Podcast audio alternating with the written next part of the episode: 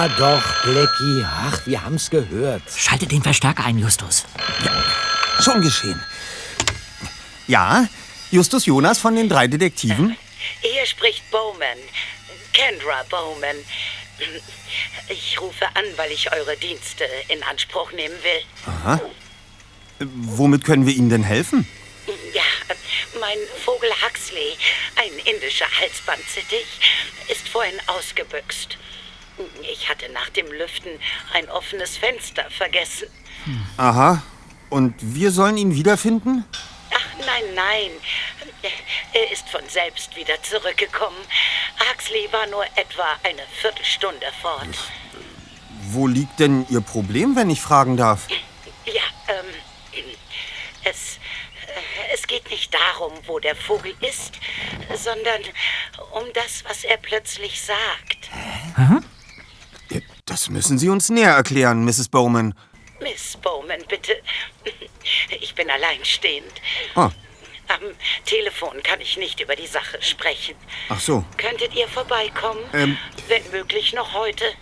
Es ist wirklich, wirklich wichtig. Ich glaube, das ließe sich einrichten, Miss. Ähm, wie lautet denn Ihre Adresse?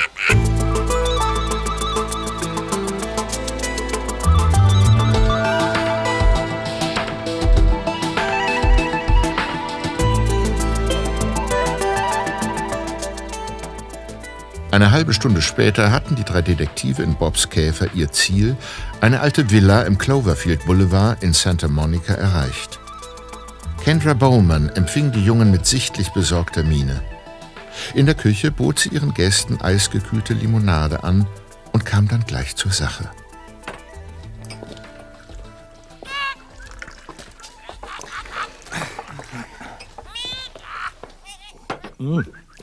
Sehr gut. Ich habe Huxley seit einem Jahr bei mir. Er darf sich hier im Haus vom ersten Tag an frei bewegen. Nur nachts kommt er in seine Voliere. Im Moment ist er übrigens im Wohnzimmer. Ich kann ihn schon hören. Ja, Also, nachdem sich zwischen uns eine feste Bindung entwickelt hatte, bin ich vor ungefähr drei Monaten dazu übergegangen, ihn Ausflüge nach draußen unternehmen zu lassen. Sein Vorbesitzer hatte das schon mit ihm trainiert. äh, ja, das ist äh, äußerst lobenswert. Huxley weiß ganz genau, dass er nur hier in der Nachbarschaft herumflattern darf, wenn ich ebenfalls draußen bin und ihn mit meiner Stimme zurücklocken kann. Aha. Das hat bisher auch immer gut geklappt. Aber heute ist etwas schiefgegangen? So ist es. Ach, Mir ist im Ofen etwas angebrannt. Deshalb war ich abgelenkt und habe vergessen, das Wohnzimmerfenster zu schließen. Tja, und dann war Huxley plötzlich weg. Äh, lange hat der Ausflug aber nicht gedauert, oder? Sie, Sie sprachen am Telefon von einer Viertelstunde, oder? Ja, das stimmt. Aber er muss ein ganzes Stück weit weg gewesen sein, denn auf meine ersten Rufe hat er, anders als sonst, nicht reagiert. Ach, umso erleichterter war ich, als er schließlich doch wieder zu mir zurückkam. Und äh, dann hat Ihr Vogel plötzlich etwas Seltsames gesagt. Ganz genau. Huxley ist in dieser Hinsicht ein ganz besonderes Exemplar. Manchmal kommt es sogar vor, dass er spontan Wörter und sogar kurze Sätze wiedergibt, die er nur ein einziges Mal gehört hat. Und genau das vermuten Sie auch in diesem Fall? Ja, denn mitten in seinem üblichen munteren Geschwafel fiel plötzlich ein Begriff, der mich völlig aus der Fassung gebracht hat. Welcher Begriff? XFLR7. Was, was, was hat das zu bedeuten? Dazu kann und darf ich euch nichts Näheres sagen, außer dass es sich um ein brisantes Projekt handelt, an dem ich in einem kleinen Forschungsinstitut arbeite. Der Abschluss des Projekts steht bevor und die Patentierung wird gerade in die Wege geleitet. Das Ganze ist so geheim, dass nur wenige im Institut überhaupt davon Kenntnis haben. Und jede einzelne Person ist vertraglich zu absoluter Verschwiegenheit verpflichtet. Ja, dennoch benötigen wir mehr Details, wenn wir Ihnen weiterhelfen sollen, Miss. Der entscheidende Punkt ist, Huxley kann diesen Begriff unmöglich hier im Haus aufgeschnappt haben. Daheim existiert meine Arbeit für mich nicht. Und ich würde nichts, was damit zusammenhängt, hier je in den Mund nehmen. Im Ausschlussverfahren bedeutet das somit, dass Ihr Vogel den Namen dieses Geheimprojekts entweder heute oder bei einem seiner früheren Ausflüge draußen aufgeschnappt haben muss. Ist es denn möglich, dass äh, jemand hier aus der Gegend dieses äh, Top-Secret-Projekt ebenfalls kennt und es mit der Geheimhaltung nicht ganz so ernst nimmt wie Sie? Nein, niemand aus dem Institut wohnt in der Nachbarschaft. Das Ganze ist mir ein absolutes Rätsel. Ach, und es kommt noch schlimmer. Wie jetzt? In direktem Zusammenhang mit dem Begriff hat Huxley noch etwas gesagt, was so klang, als ob jemand plant, sich in den Besitz unserer Erfindung zu bringen. Und das hätte nicht nur für mich und das Institut gravierende Folgen.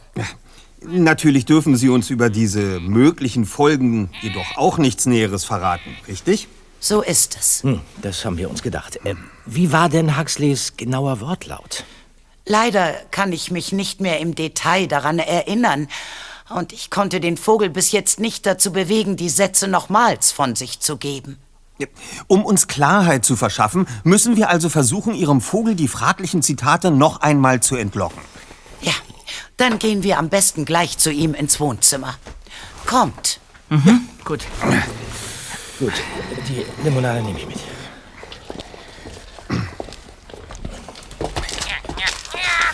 Hallo Huxley. Schau mal, ich habe Besuch mitgebracht. Ah. Ha. Hi, Huxley.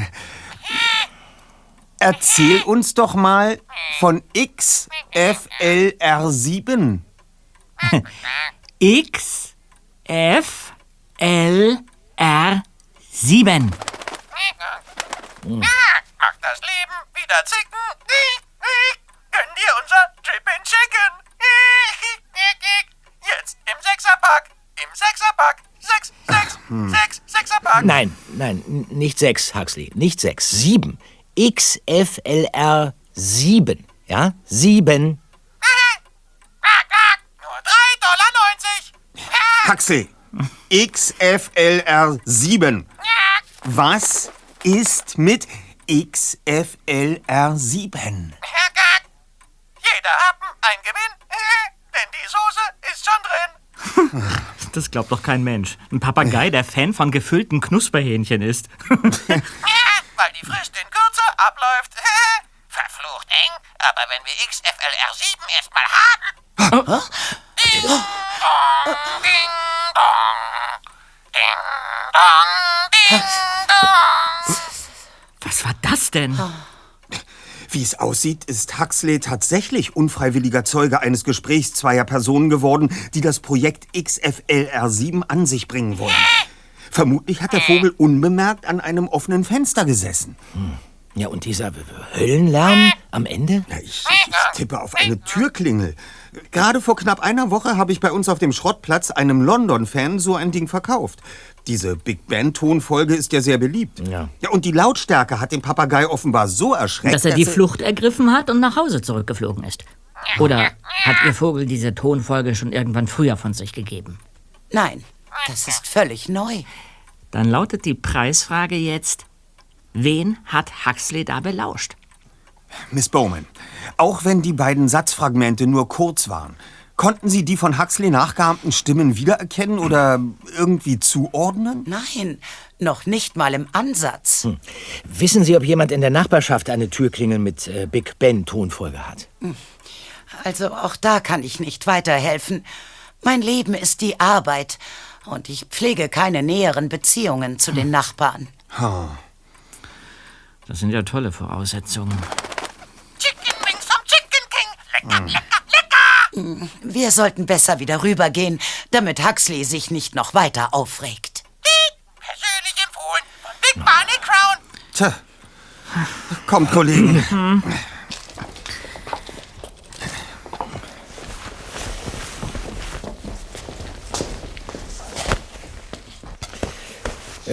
Nun, Freunde, nach jetzigem Stand der Dinge gehen wir also davon aus, dass sich die beiden belauschten Personen irgendwo hier in der näheren Umgebung befinden. Ja, oder befanden, Bob. Ja, okay, dass der Vogel befanden. die Zitate erst jetzt von sich gegeben hat, heißt ja nicht zwingend, dass sie von heute stammen müssen. Ja, okay. Auch wieder wahr. Äh, apropos Zeit, Miss. Ähm, Können Sie bestätigen, dass es eine wie auch immer geartete Frist gibt, die in Kürze abläuft, wie es in dem einen Satz heißt? Ja, übermorgen um 9 Uhr. Na, na, das ist knapp. Das heißt, die Gangster müssen also in den nächsten äh, anderthalb Tagen zuschlagen, bevor der Countdown beim Projekt XFLR7 endet. Ja. Und wenn ihr zu keinem Ergebnis kommt, werde ich spätestens morgen Abend die Institutsleitung alarmieren müssen. Wenn das Projekt in die falschen Hände gerät, Schwingen des Unheils. Ich nehme an, Miss, dass ähm, auch wenn Sie vor morgen Abend keinen Alarm auslösen, bis dahin vor Ort trotzdem die höchstmögliche Sicherheitsstufe gewährleistet ist. Richtig? Selbstverständlich. Ich stehe regelmäßig mit dem Wachdienst in Kontakt. Gut zu wissen. Nur, wie sollen wir nun bei unseren Ermittlungen vorgehen? Wir können ja schlecht durch die Nachbarschaft ziehen und fragen, kennen Sie zufällig XFLR7? Korrekt, Zweiter. Äh, deshalb schlage ich vor, dass wir so nah wie möglich an der Wahrheit bleiben. Äh, wir haben doch gerade festgestellt, dass genau das nicht geht.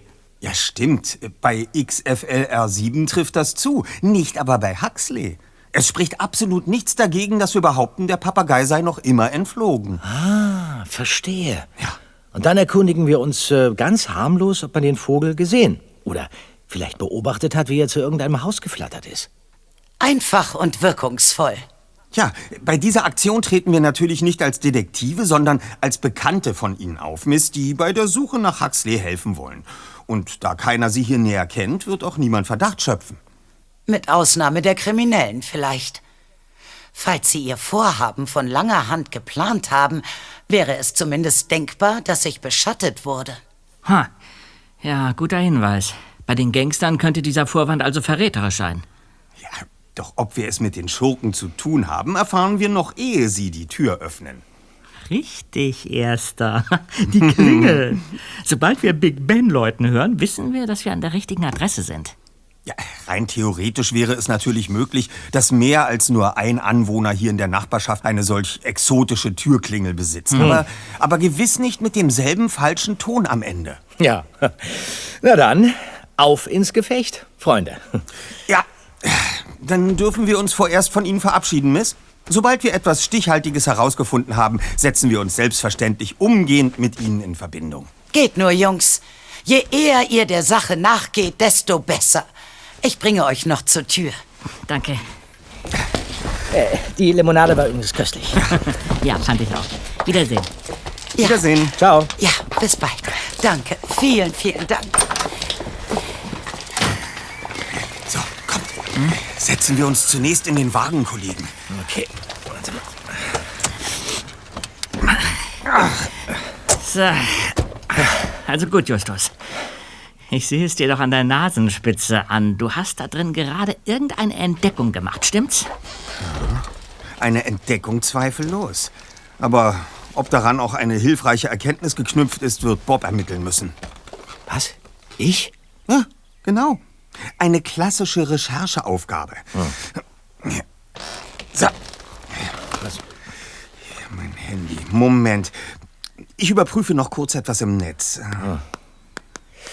Wie ihr ja gemerkt habt, will Miss Bowman um jeden Preis verhindern, dass wir auch nur die geringste Information über ihre Arbeit erhalten. Naja, klar, aber was auch ihr gutes Recht ist.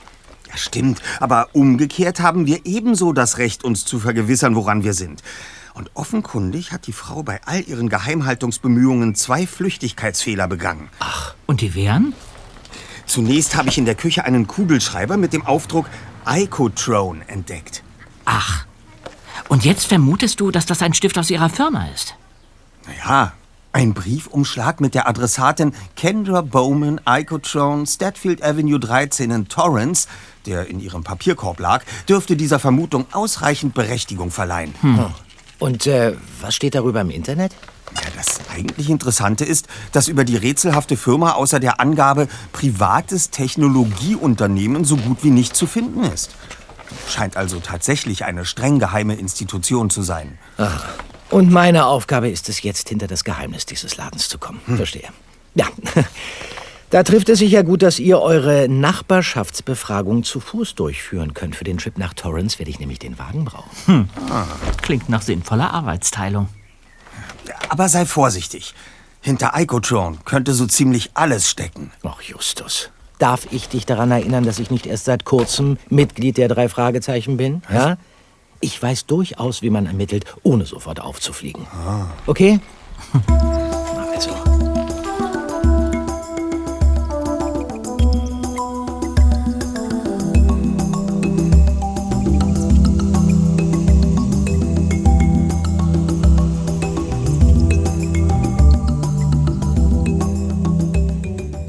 Nachdem Bob mit seinem Käfer aufgebrochen war, gingen Justus und Peter zum rechts neben Miss Bowmans Villa gelegenen Bungalow.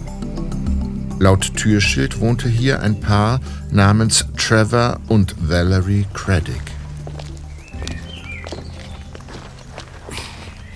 Ich bimmle mal, ja? Aha.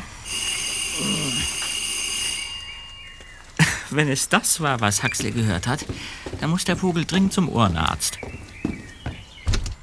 Ja? Ah, äh, verzeihen Sie die Störung, Sir. Wir sind im Auftrag Ihrer Nachbarin Miss Bowman unterwegs, weil Ihr Papagei entflogen ist. Und da wollten wir fragen, ob... Hör mir bloß mit dem Papagei auf. Was? Den nervtötenden Mistvogel habe ich heute dem Himmel sei Dank noch nicht gesehen und gehört. Dieses ewige Chicken Crown Gekrächze macht mich doch wahnsinnig. Aber, aber, aber wir... Ihr könnt Miss Bowman gerne ausrichten, dass ich rein gar nichts dagegen hätte, wenn der grüne Schreihals inzwischen selber als Knusperfilet auf einem Teller gelandet wäre. Mit Soße. Also, dieser Mr. Craddock ist definitiv kein Huxley-Fan. Nein, das kann man wahrlich nicht behaupten. Aber zumindest können wir diesen Herrn nun von unserer Liste streichen. Kein Big Ben, kein Papageibesuch. Dann weiter. Um unsere Effizienz zu steigern, schlage ich vor, dass wir getrennt vorgehen. Du übernimmst die rechte Straßenseite und ich die linke. Gut. Sobald die Sichtungen hier in nördlicher Richtung enden, kehren wir zurück. Und machen in südlicher Richtung weiter. Ja, so ist es. Also, ans Werk, Kollege. Ja.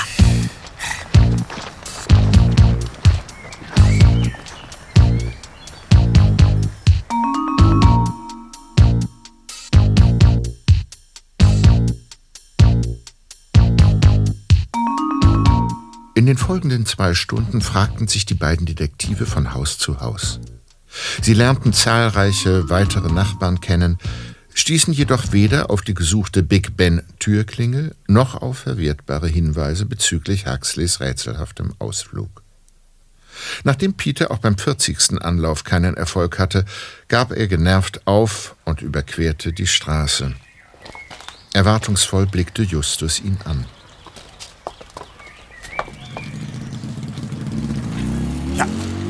Und? Nichts. Absolute Fehlanzeige. Aber wir machen weiter. Nehmen wir uns gemeinsam die Nummer 301 vor. Anschließend trennen wir uns wieder und gehen gen Süden weiter. Ja, irgendjemand muss schließlich das... Hey, da hinten. Das ist doch Bobs Käfer. Stimmt. Ja. Ähm, hier, Bob! Hier! Er hat uns gesehen. Wenn er schlau ist, parkt er da auch gleich. Kommt's weiter. Ja.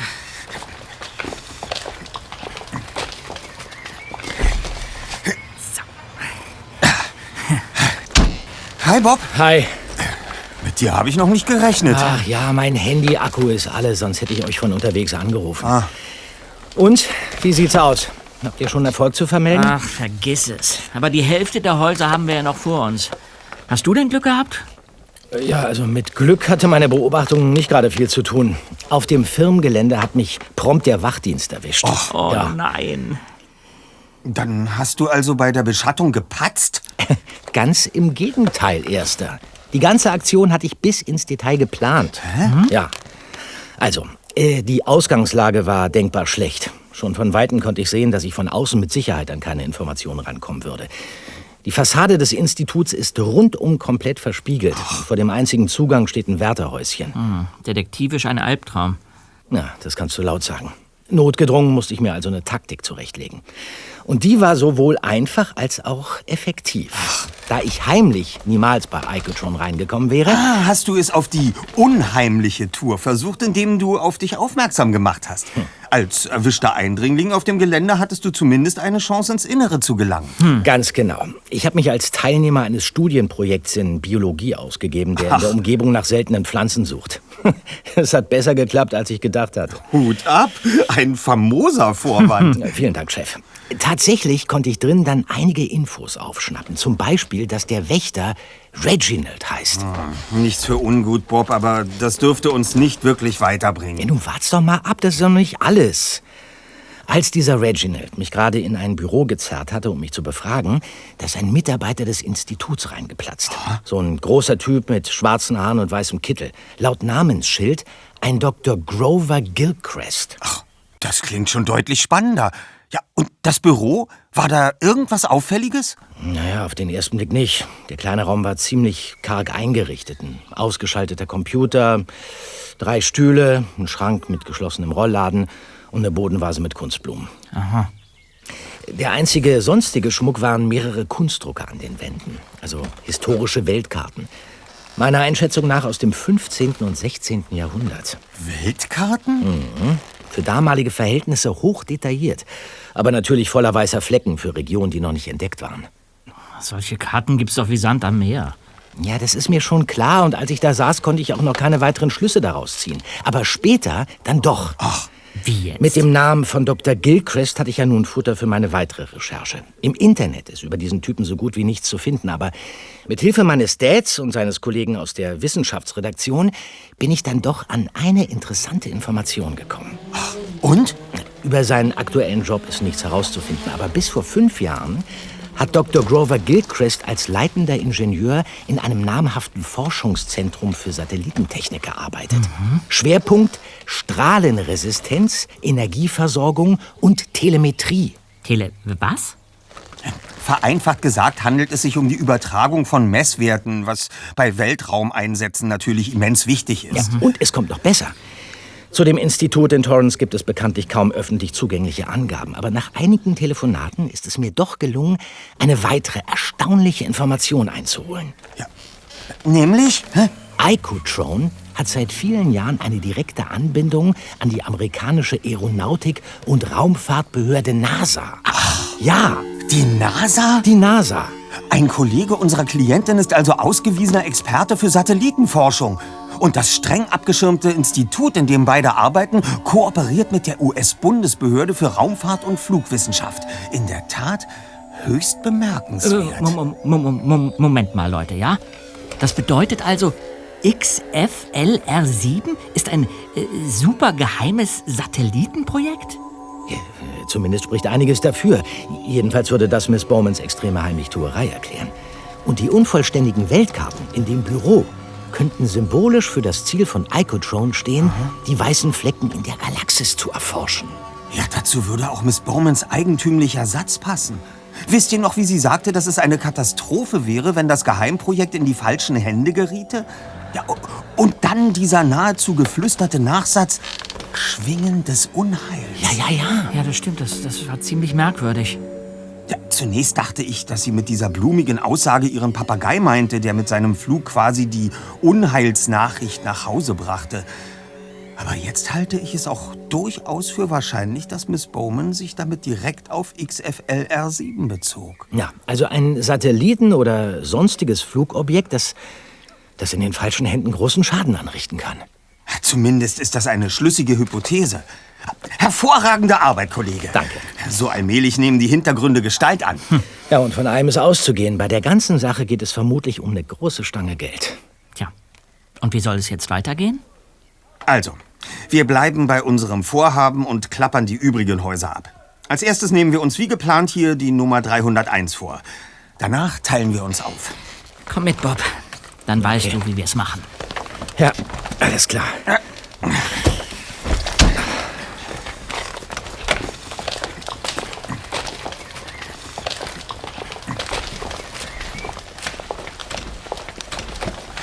Das ist ja ein sehr dezentes Türschild. Kaum zu erkennen. Matt und Carol Schriefer. Wieder die falsche Klingel.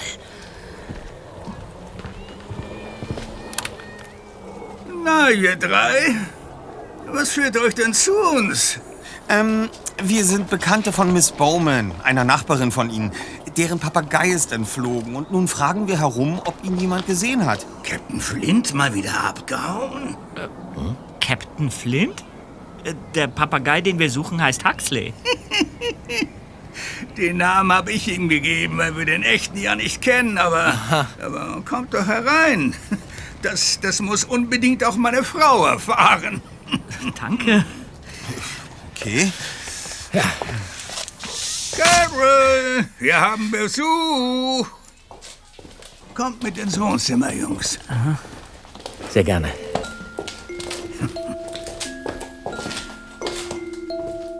Mr. Schriefer führte die drei Detektive in ein kleines Wohnzimmer, in dem nicht nur auf dem Sofa, sondern auch auf Fensterbänken, Schränken und Regalen Dutzende erstaunlich lebensecht aussehende Stoffteddybären saßen. Offensichtlich ein eigenartiges Hobby des Paars. Die schweren Samtvorhänge waren zugezogen, vermutlich um die zweifellos teuren Plüschtiere vor zu starkem Sonnenlicht zu schützen. An den Wänden hingen zahlreiche gerahmte Fotos, die das Ehepaar zeigten, teils mit anderen jüngeren Personen, vermutlich Familienmitgliedern.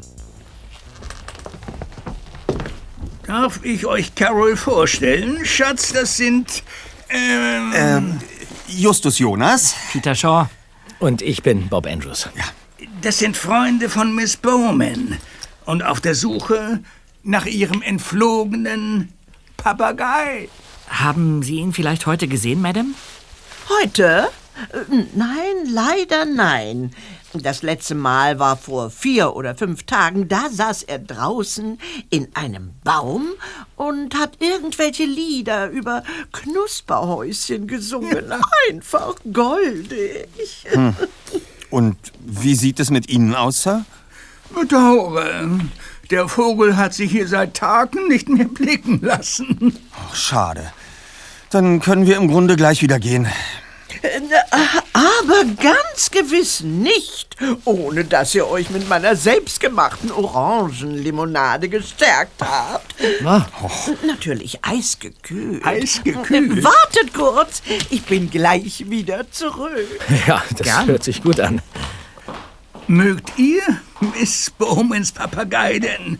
Der Vogel ist ja recht kauzig, aber manchmal kann er einem wirklich den letzten Nerv rauben. Ja, der ist, der ist wirklich kauzig. Aber die gute Frau liebt ihn heiß und innig. Und das ist schließlich die Hauptsache, nicht wahr? Tja, Da haben Sie vollkommen recht. Ja, ja. So, da bin ich schon. Für jeden von euch ein Glas. Ah, Bedient euch. danke schön. Danke. Sehr nett. Dankbar machten sich die drei Detektive über die Getränke her.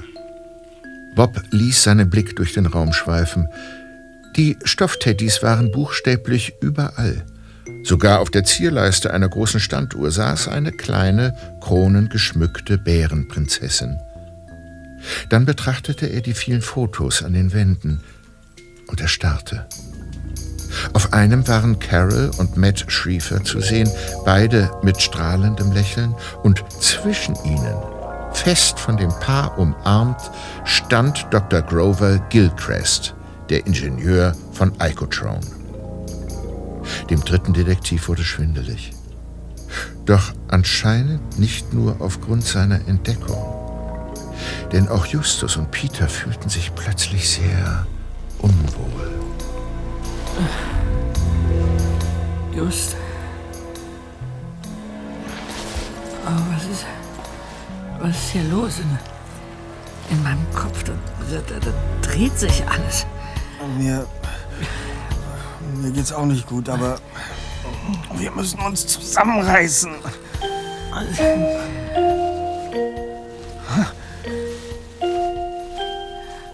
Die. Die Türklingel. War gar keine Türklingel. Leute, wir sind im Haus der Verbrecher. Du hast unseren Neffen Grover auf dem Foto also wiedererkannt. Er hat uns vorhin ein Bild von dir aus den Aufzeichnungen der Überwachungskamera seiner Firma zugemailt. Dein merkwürdiger Auftritt bei Icotron war ihm nicht ganz geheuer.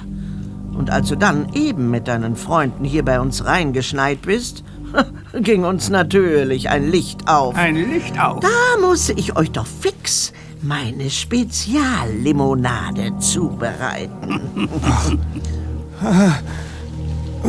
Ein Betäubung, Betäubungsmittel.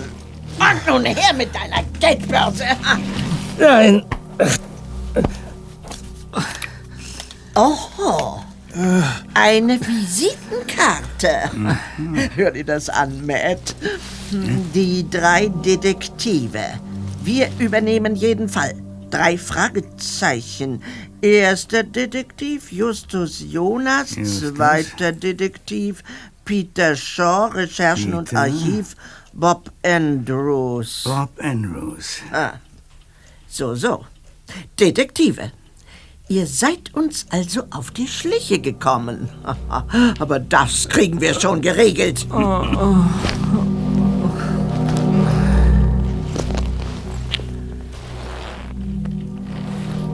Mit einem letzten Aufflackern seines Bewusstseins registrierte Peter, wie sich Mr. Schriefer schwarze Gummihandschuhe überstreifte, dann eine große Rolle Draht aus einer Schublade nahm und nach einer riesigen Heckenschere griff. Doch der zweite Detektiv kam nicht mehr dazu, in Panik zu geraten. In seinem Kopf drehte sich alles. Er stürzte in abgrundtiefe Finsternis.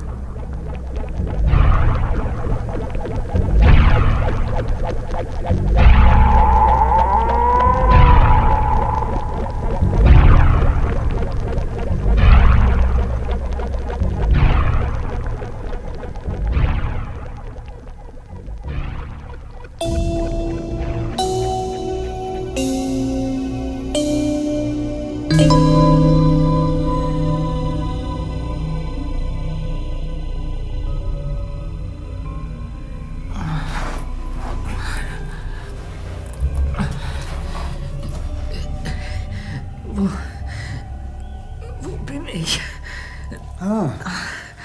Endlich bist du wach, Zweiter. Bob ist immer noch ohnmächtig. Oh Mann, hab ich einen Schädel. Ah, Unsere Hände und Füße sind gefesselt. Wo sind wir hier, Justus?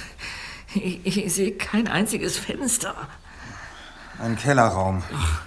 Die Steintreppe hinter dir führt zu einer Metalltür. Und das Licht kommt von einer verrosteten Baulampe. Warte, ich, ich versuche mich mal umzudrehen.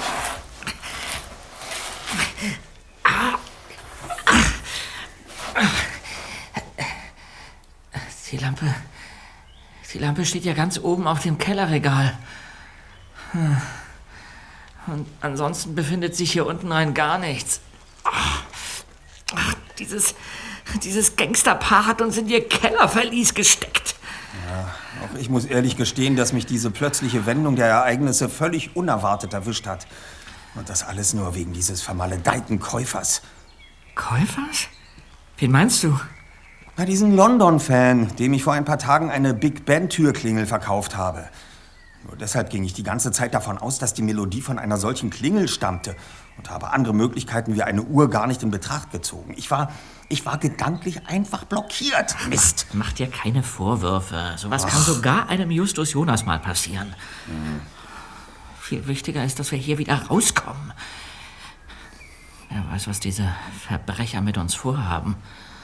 Dieser Neffe namens Grover, den Mrs. Schriefer erwähnt hat, kann eigentlich nur der Satellitenspezialist Dr. Gilchrist sein, dem Bob im Institut begegnet ist. Und zusammen mit ihrem sauberen Neffen planen die beiden Alten nun, XFLR7 zu stehlen. Ja, was wir natürlich verhindern müssen. Oh, diese Fesseln tun verdammt weh. Das ist stabiler Draht. Den kann man unmöglich durchtrennen. Zumindest nicht mit reiner Muskelkraft. Hat man dir auch dicke Fausthandschuhe angezogen und mit zusätzlichem Draht fixiert? Ja. So ist es unmöglich, dass wir uns gegenseitig befreien. Ja, dann muss es eben anders gehen. Ah, Hast du das auch gesehen? Bob hat gerade seinen Kopf bewegt. Wenn er wieder wach ist, müssen wir... Mr. und Mrs. Schriefer. Was haben Sie mit uns vor? Wollen Sie uns als Krönung auch noch Säcke über die Köpfe ziehen? Aber, aber, wofür hältst du uns? Alles, was ihr tun müsst, ist, euch so lange zu gedulden, bis Carol, Grover und ich uns in ein schönes, warmes Land ohne Auslieferungsabkommen mit den USA abgesetzt haben. Im Handgepäck die Dateien von XFLR7. Alle Achtung! Ihr scheint von eurem Detektivjob ja tatsächlich was zu verstehen. Umso wichtiger, dass ihr noch eine Weile unsere Kellergäste bleibt. Hm, zumindest zwei von euch. Ja. Eines der drei Fragezeichen wird uns nämlich zum Institut begleiten. Als Rückversicherung für uns. Und wie es aussieht, ist euer Freund Bob derzeit der pflegeleichteste von euch.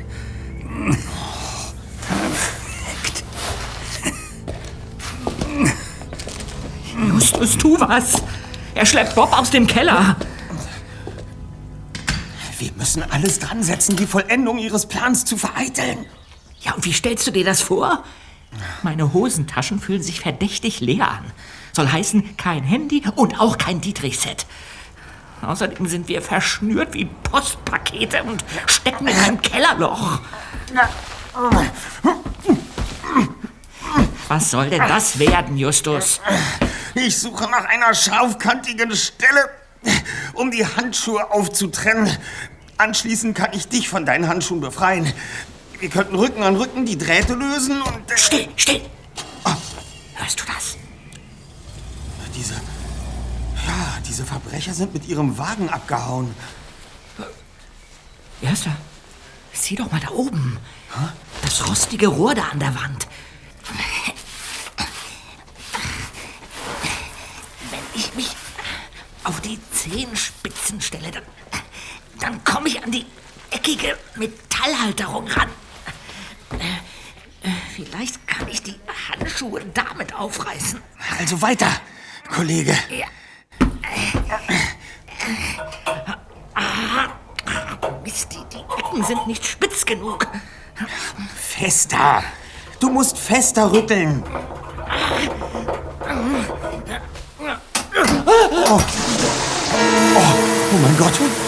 Das Rohr ist gebrochen. Justus, das, das Wasser flutet den Keller. Wir werden hier unten elendig ersaufen. Oder Schlimmeres. Oder, oder, oder... Wie meinst du das? Die Baulampe da oben auf dem Regal. Das Kabel ist an einigen Stellen schon ziemlich marode. Sobald der Wasserpegel die Lampe erreicht hat, könnte dieser Umstand einen tödlichen Stromschlag auslösen.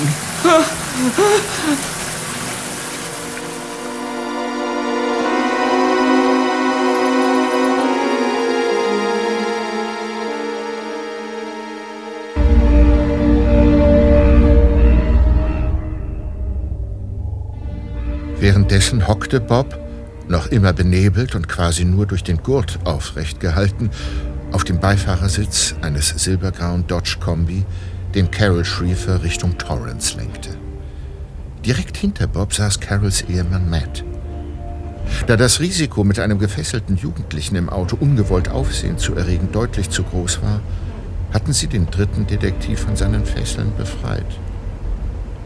Allmählich kehrten Bobs Lebensgeister zurück.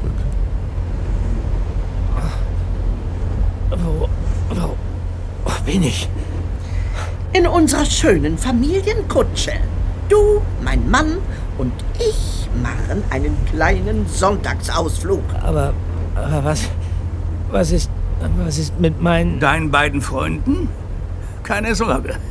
Denen geht's prima. Und wenn du hübsch brav bist, wirst du schon bald wieder mit ihnen vereint sein. Auf diese Zusage wollte sich Bob jedoch lieber nicht verlassen. Irgendwie musste er aktiv werden. In seinem jetzigen Zustand konnte er aber seinen Beinen noch nicht vertrauen. Bei einem Halt an einer roten Ampel einfach aus dem Auto zu springen und wegzulaufen würde also nicht funktionieren. Während er vor sich hin grübelte, Was angesichts der Benommenheit in seinem Kopf alles andere als einfach war, nahm er durch das Seitenfenster plötzlich eine Bewegung wahr. Auf dem mehrspurigen San Diego Freeway fuhr ein Polizist der California Highway Patrol mit seinem Motorrad direkt neben ihnen. Und dann machte es in Bobs Kopf plötzlich Klick. Na, was ist denn jetzt los, Matt? Ich habe doch nichts falsch gemacht. Was hast du? Und dieser Kopf auf dem Motorrad gibt mir ein Zeichen, dass ich rechts ranfahren soll. Verliere jetzt bloß nicht die Nerven. Wahrscheinlich ist es nur eine Routinekontrolle. Und du, Bürschchen, benimmst dich gefälligst. Oder ich garantiere für nichts.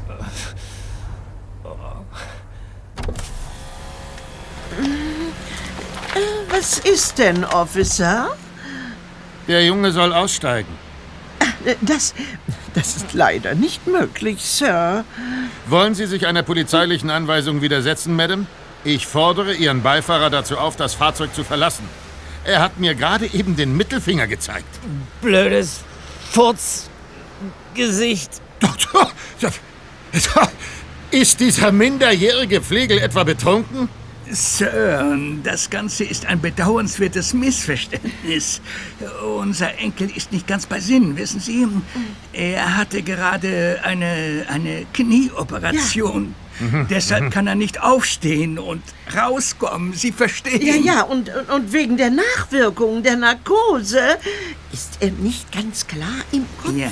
Er befindet sich quasi noch im Halbschlaf. Aha. Du blöde Knalltüte. Noch ein falsches Wort, Junge, und du bist fällig.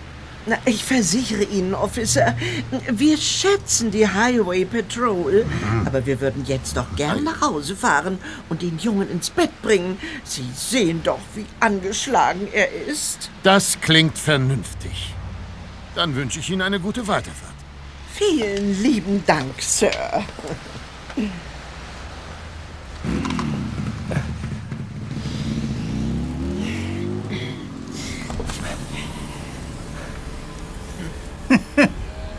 Das war ein netter Versuch, Kleiner. Aber mach das ja nicht nochmal. Wie seid ihr drei Jungen überhaupt auf uns gekommen? Der, der Papagei hat, hat bei Ihnen, hat bei Ihnen den, den Begriff aufgeschnappt. XFLR7. Ich fasse es nicht. Wegen eines Vogels müssen wir jetzt all unsere Pläne umschmeißen. Pläne? Wie sahen, wie sahen Ihre Pläne aus? Erzählt's ihm ruhig, Matt. Wir werden uns ohnehin ins Ausland absetzen und dort können uns die drei Detektive nicht mehr gefährlich werden. Ohne euch Mistbengel wäre alles ganz reibungslos über die Bühne gegangen. Von Grover haben wir manipulierte Scankarten erhalten, mit denen wir ins Institut und an den Safe mit den Unterlagen zu XFLR7 kommen. Dank breitkrempiger Hüte und Schals vor den Gesichtern kommen wir auch von den Kameras unerkannt. Rein und wieder raus. Ganz einfach. Das Institut ist menschenleer, weil sonntags kein Betrieb ist. Und, und was ist mit dem Wachdienst? Der, der arbeitet doch sicher auch an freien Tagen. Tut er. Aber heute sitzt dort ein noch ziemlich unerfahrener Mann, den Grover von langer Hand schon vor Wochen für diesen Tag eingeteilt hat. Der Typ wird in Kürze einen Anruf mit einer Spezialanweisung bekommen. Daraufhin wird er sich für eine Weile ganz hinten im obersten Stockwerk aufhalten und von unserem kleinen Besuch gar nichts mitbekommen. Nach dem Diebstahl werden alle Indizien, einschließlich der benutzten Scankarten, auf einen Mitarbeiter unseres Neffen als Drahtzieher hindeuten. Genauer gesagt auf einen Programmierer, dessen Stimme Grover auch gleich bei seinem Telefonat mit dem Wachmann imitieren wird. Ein unschuldiger Sündenbock also. Das hat sich durch euer Reinpfuschen ja nun erledigt. Ebenso, Denk an dein Herz. Ebenso wie Grovers Angelausflug mit Kollegen, den er zwecks Alibi organisiert hat, damit diverse Leute glaubhaft bezeugen könnten, dass er zur Tatzeit weit weg war. Sie werden verstehen, dass sich mein, mein Mitgefühl bei Giftmischern wie Ihnen in Grenzen hält. Von wegen Gift. Ich bin gelernte Pharmazeutin. Ja, Ihr seid zu keiner Zeit in Gefahr gewesen. Wie sollte es ursprünglich mit dem Diebstahl von XFLR7 weitergehen? Tja, eigentlich hatten wir vor, ganz entspannt nach Hause zu fahren und dort unser Leben weiterzuführen. Ganz bescheiden und gemütlich. Ja. Aber warum dann dieses aufwendige und riskante Vorhaben, wenn alles beim Alten bleiben soll? Kapier doch. Um uns geht es dabei gar nicht, sondern um Grover. Unser tüchtiger Neffe hat es geschafft, beim Glücksspiel ein Vermögen zu verlieren und, und, und deshalb hat er sich das mit der Erpressung ausgedacht. Erpressung? Klar. Grover wird Icotron vor die Wahl stellen. Entweder die Firma zahlt oder XFLR7 geht an die Konkurrenz. Ja.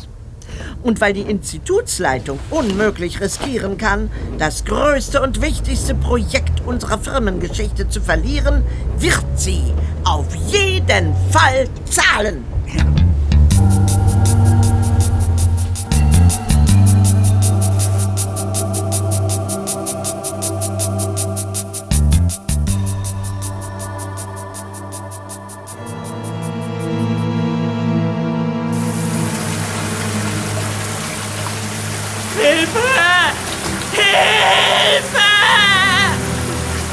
Uns jemand!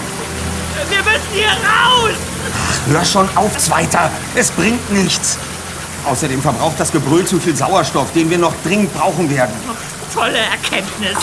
Zum Überleben brauchen wir Sauerstoff. Blöderweise verringert sich der Sauerstoff hier auch ohne Geschrei von Sekunde zu Sekunde, weil dieser Raum sich allmählich in einen Wassertank verwandelt. Ah, Du darfst jetzt nicht den Kopf verlieren. In Panik schaffen wir es hier bestimmt nicht raus.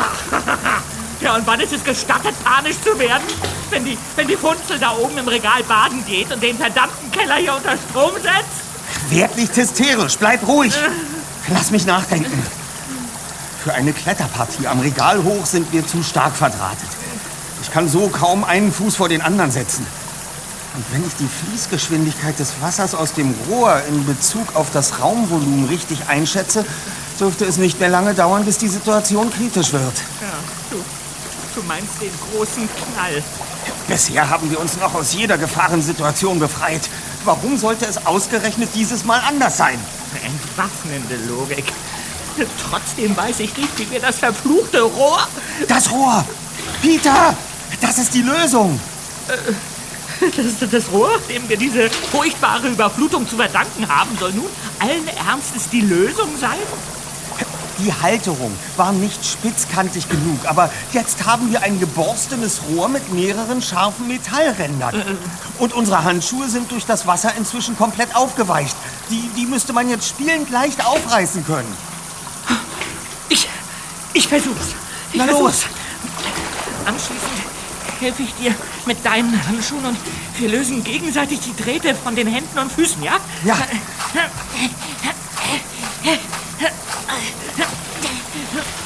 Und?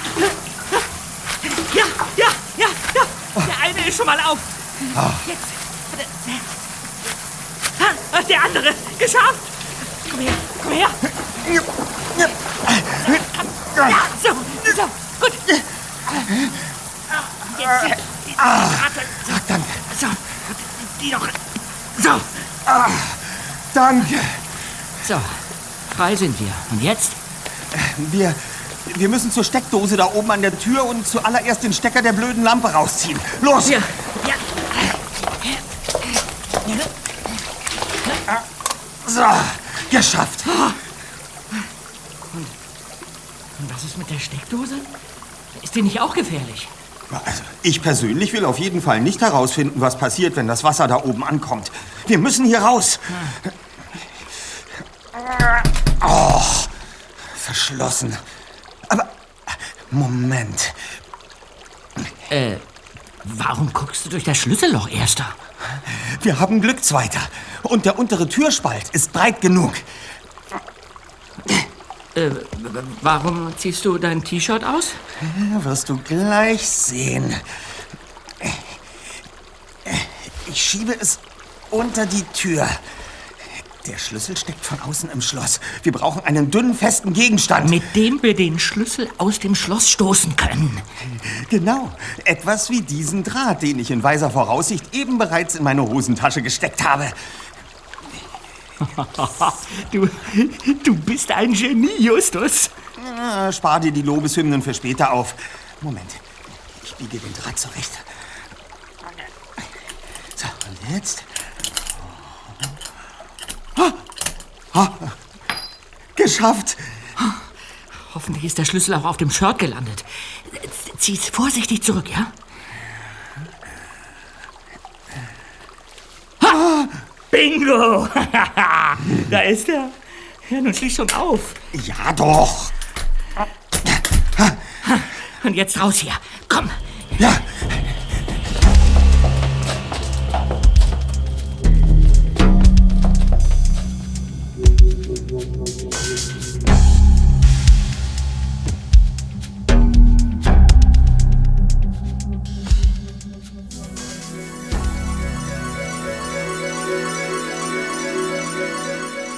Gleichen Zeit parkte Carol Schriefer in ausreichender Entfernung zum Institut Icotrone, sodass keine der Überwachungskameras den silbergrauen Dodge erfassen konnte.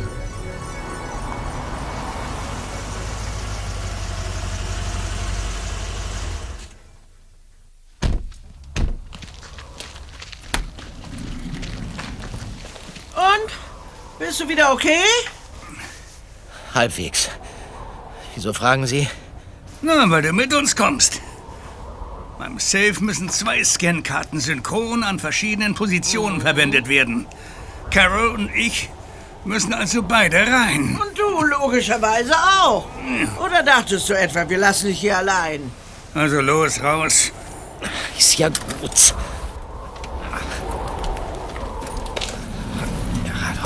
Abmarsch jetzt, die Zeit drängt.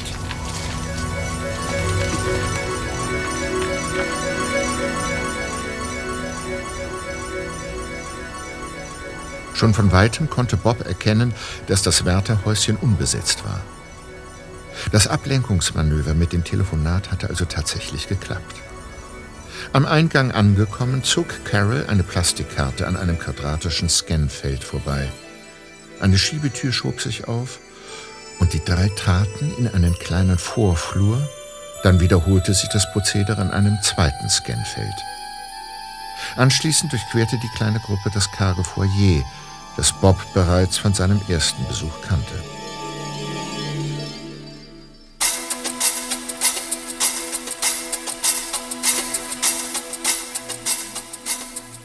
Justus und Peter hatten unterdessen auf dem Wohnzimmertisch der Shreefers ihre zurückgelassenen Handys, Geldbörsen und Bobs Autoschlüssel entdeckt.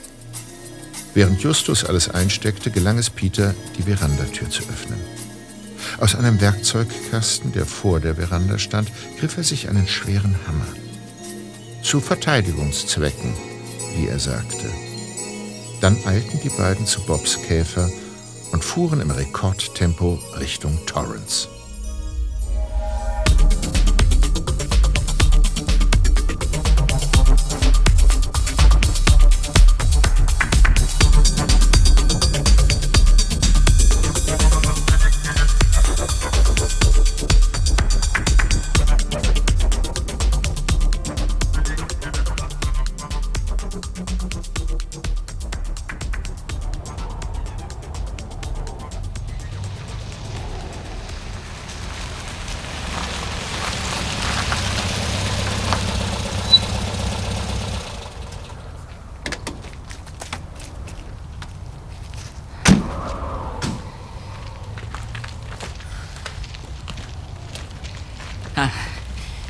Vorn steht der Dodge der Shreefers. Ja. In dem Wagen ist niemand zu sehen. Sie sind also alle drei im Gebäude. Und was ist mit dem Wachmann, von dem Bob erzählt hat? Das werden wir ja gleich sehen. Im Wärterhäuschen sitzt zumindest niemand. Dann haben die Shreefers ihn mit irgendeinem Trick weggelockt, oder? Oder sie haben jetzt eine zweite Geisel dass wir es herausfinden. Auf ins Institut. Aha.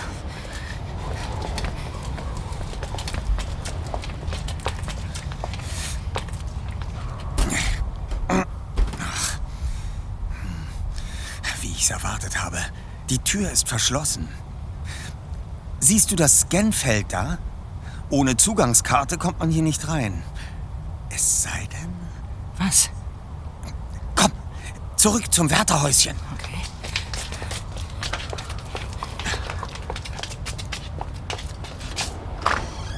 Ah, da war aber jemand recht leichtsinnig. Was hast du vor? Was willst du hier, Justus? Komm her und sieh selbst. Da, siehst du, mindestens zwei Dutzend kleine Monitore. Jeder ist mit einer zugehörigen Etagennummer gekennzeichnet und alle Bildschirme sind eingeschaltet. Da sind sie. Auf dem zweiten Bildschirm in der vierten Reihe. Die beiden Verbrecher mit Bob. Mr. Schriefer hat eine Schusswaffe in der Hand. Verdammt, also null Handlungsspielraum für Bob. Da, sie gehen den Flur entlang und scheinen genau zu wissen, wohin sie müssen. Mit dem Wachmann können wir auch nicht rechnen. Da, auf dem unteren Monitor. Der Typ sortiert im dritten Stock irgendein Zeug an einem Schreibtisch. Garantiert ein Ablenkungsmanöver, mit dem man ihn weggelockt hat. Wahrscheinlich eine Anweisung mit angeblich höchster Dringlichkeitsstufe. Jetzt kommt es auf uns an. Hey, hey, was machst du denn da am Bedienpult? Von hier aus kann man für einzelne oder auch alle Bereiche des Instituts Alarm auslösen. Ja, dann, dann tun wir das doch. Damit scheuchen wir den Wachmann und wahrscheinlich auch die Polizei auf. Ja, gleichzeitig riskieren wir aber, dass Mr. Schriefer sich zu einer Kurzschlussreaktion hinreißen lässt. Das könnte für Bob übel enden. Nein, unsere einzige Chance ist ein plötzliches Überrumpelungsmanöver, bei dem wir ihn entwaffnen. Ja, aber wie sollen wir denn das anstellen, wenn wir da nicht reinkommen? Hier, auf dem grünen Knopf steht Open. Wenn ich das richtig deute, kann man die Eingangstür von hier aus auch ohne Scankarte öffnen. Ein Versuch ist es auf jeden Fall wert. Sieh doch! Die Tür öffnet sich tatsächlich! Die drei sind jetzt auf Monitor 5 zu sehen. Wenn sie später denselben Weg zurückgehen, dann kommen sie auch wieder an der engen Flurkreuzung dort vorbei. Siehst du den Snackautomat da links vor der letzten Tür? Das wäre der perfekte Hinterhalt, aus dem ich zuschlagen könnte. Sieh mal. Mrs. Schriefer öffnet einen Safe, nimmt etwas heraus und, und schließt die Tür. Der Countdown läuft. Also dann's weiter. Ich halte hier am Pult die Stellung und lasse die drei nicht aus den Augen. Ja, und ich gehe hinter dem Snackautomaten in Deckung. Wir halten per Handy Kontakt. Dann kannst du mir Bescheid sagen, wenn das Gangsterpaar und Bob sich nähern, ja? Einverstanden. Vor allem achte ich auf Matt Schriefers Position im Gang, damit du präzise zuschlagen kannst. Ich baue darauf, dass Bob sich im entscheidenden Moment zu Boden werfen wird, damit du freie Bahn für deinen Schlag gegen die Waffe hast. Klingt in der Theorie ja ganz gut. Hoffen wir, dass es auch in der Praxis funktioniert. Und zwar beim ersten Versuch. Denn einen zweiten werde ich nicht haben.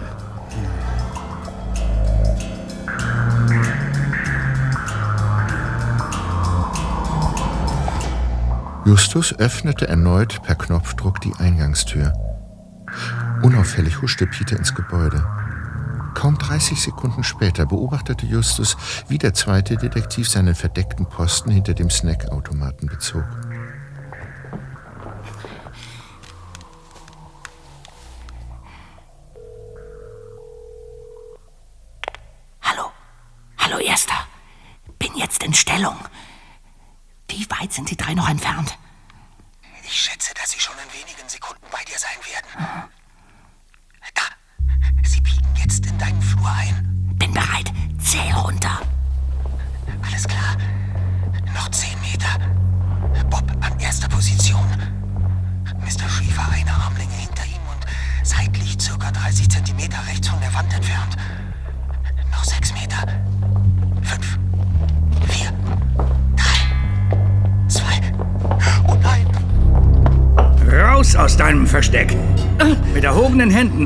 Händen oder es knallt.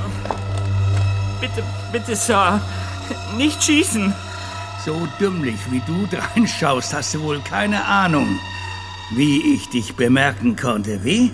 Ich, äh, also, ich. äh, Sag du es ihm, Junge. Die Glastür hinter dir. Darin konnte er dein Spiegelbild sehen, Peter. Und jetzt wird es Zeit, dass sich euer Fettmops ebenfalls unserer kleinen Runde anschließt. Wir wollen doch nicht, dass er auf dumme Gedanken kommt. Äh, was haben Sie mit uns vor? Ganz einfach. Grover, der sich bereits am Century City Airport befindet, hat in Torrance einen Lagerschuppen angemietet. Dort sollte eigentlich nur Bob zwischengeparkt werden, aber da drin ist mit Sicherheit auch Platz für drei. Jetzt, Peter! Hol aus! Matt!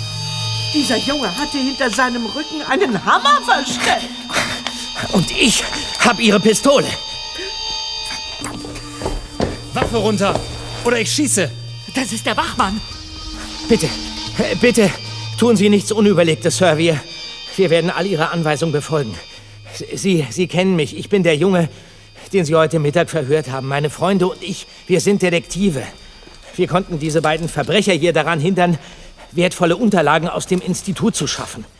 Dann war dein ganzes Pflanzengefasel also nur heiße Luft? Äh, ja. Das darf doch nicht wahr sein. Und gerufen habe ich sie. Ihn gerufen?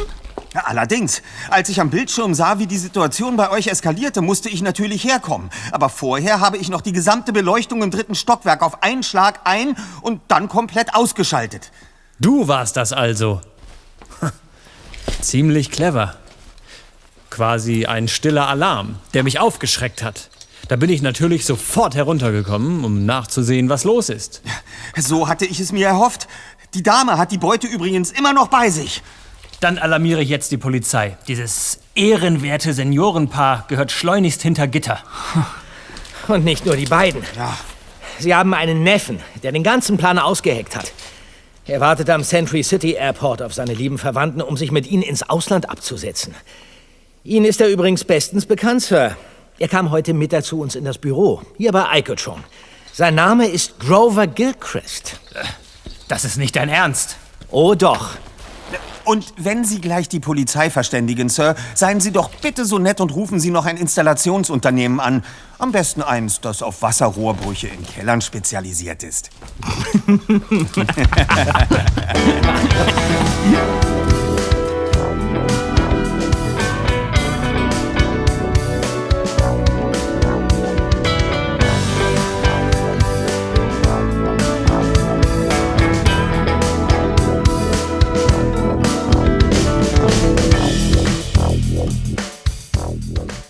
Zwei Wochen später klingelte in der Zentrale der drei Detektive das Telefon. Ja, Justus Jonas von den... Hallo Justus, hier ist Kendra Bowman. Ach, Miss Bowman. Was für eine Überraschung. Geht es Ihnen gut? Ja, alles bestens. Der Patentierungsprozess für XFLR7 ist inzwischen erfolgreich abgeschlossen. Der größte Erfolg in der Geschichte von Icotron. Oh, das ist ja großartig. Herzlichen Herzlichen Glückwunsch. Ja. Ach, danke, Jungs. Ohne euch hätte das alles ja auch ganz anders ausgehen können. Nicht auszudenken, wenn ihr den Diebstahl nicht rechtzeitig vereitelt hättet. Tja, das war ja unser Job. Und den nehmen wir sehr ernst. Genau deshalb rufe ich euch an. Huxley hat euch nämlich noch etwas zu sagen. Der Papagei? Bitte? Es hat zwar ziemlich lange gedauert, weil er kaum von seinen ewigen Hähnchen abzubringen war, aber heute möchte er euch etwas in meinem Namen mitteilen. Huxley, jetzt. Ah, soll das Unheil von dir weichen? Ah, dann ruf die drei Fragezeichen. Lecker, lecker, lecker. Nicht schlecht.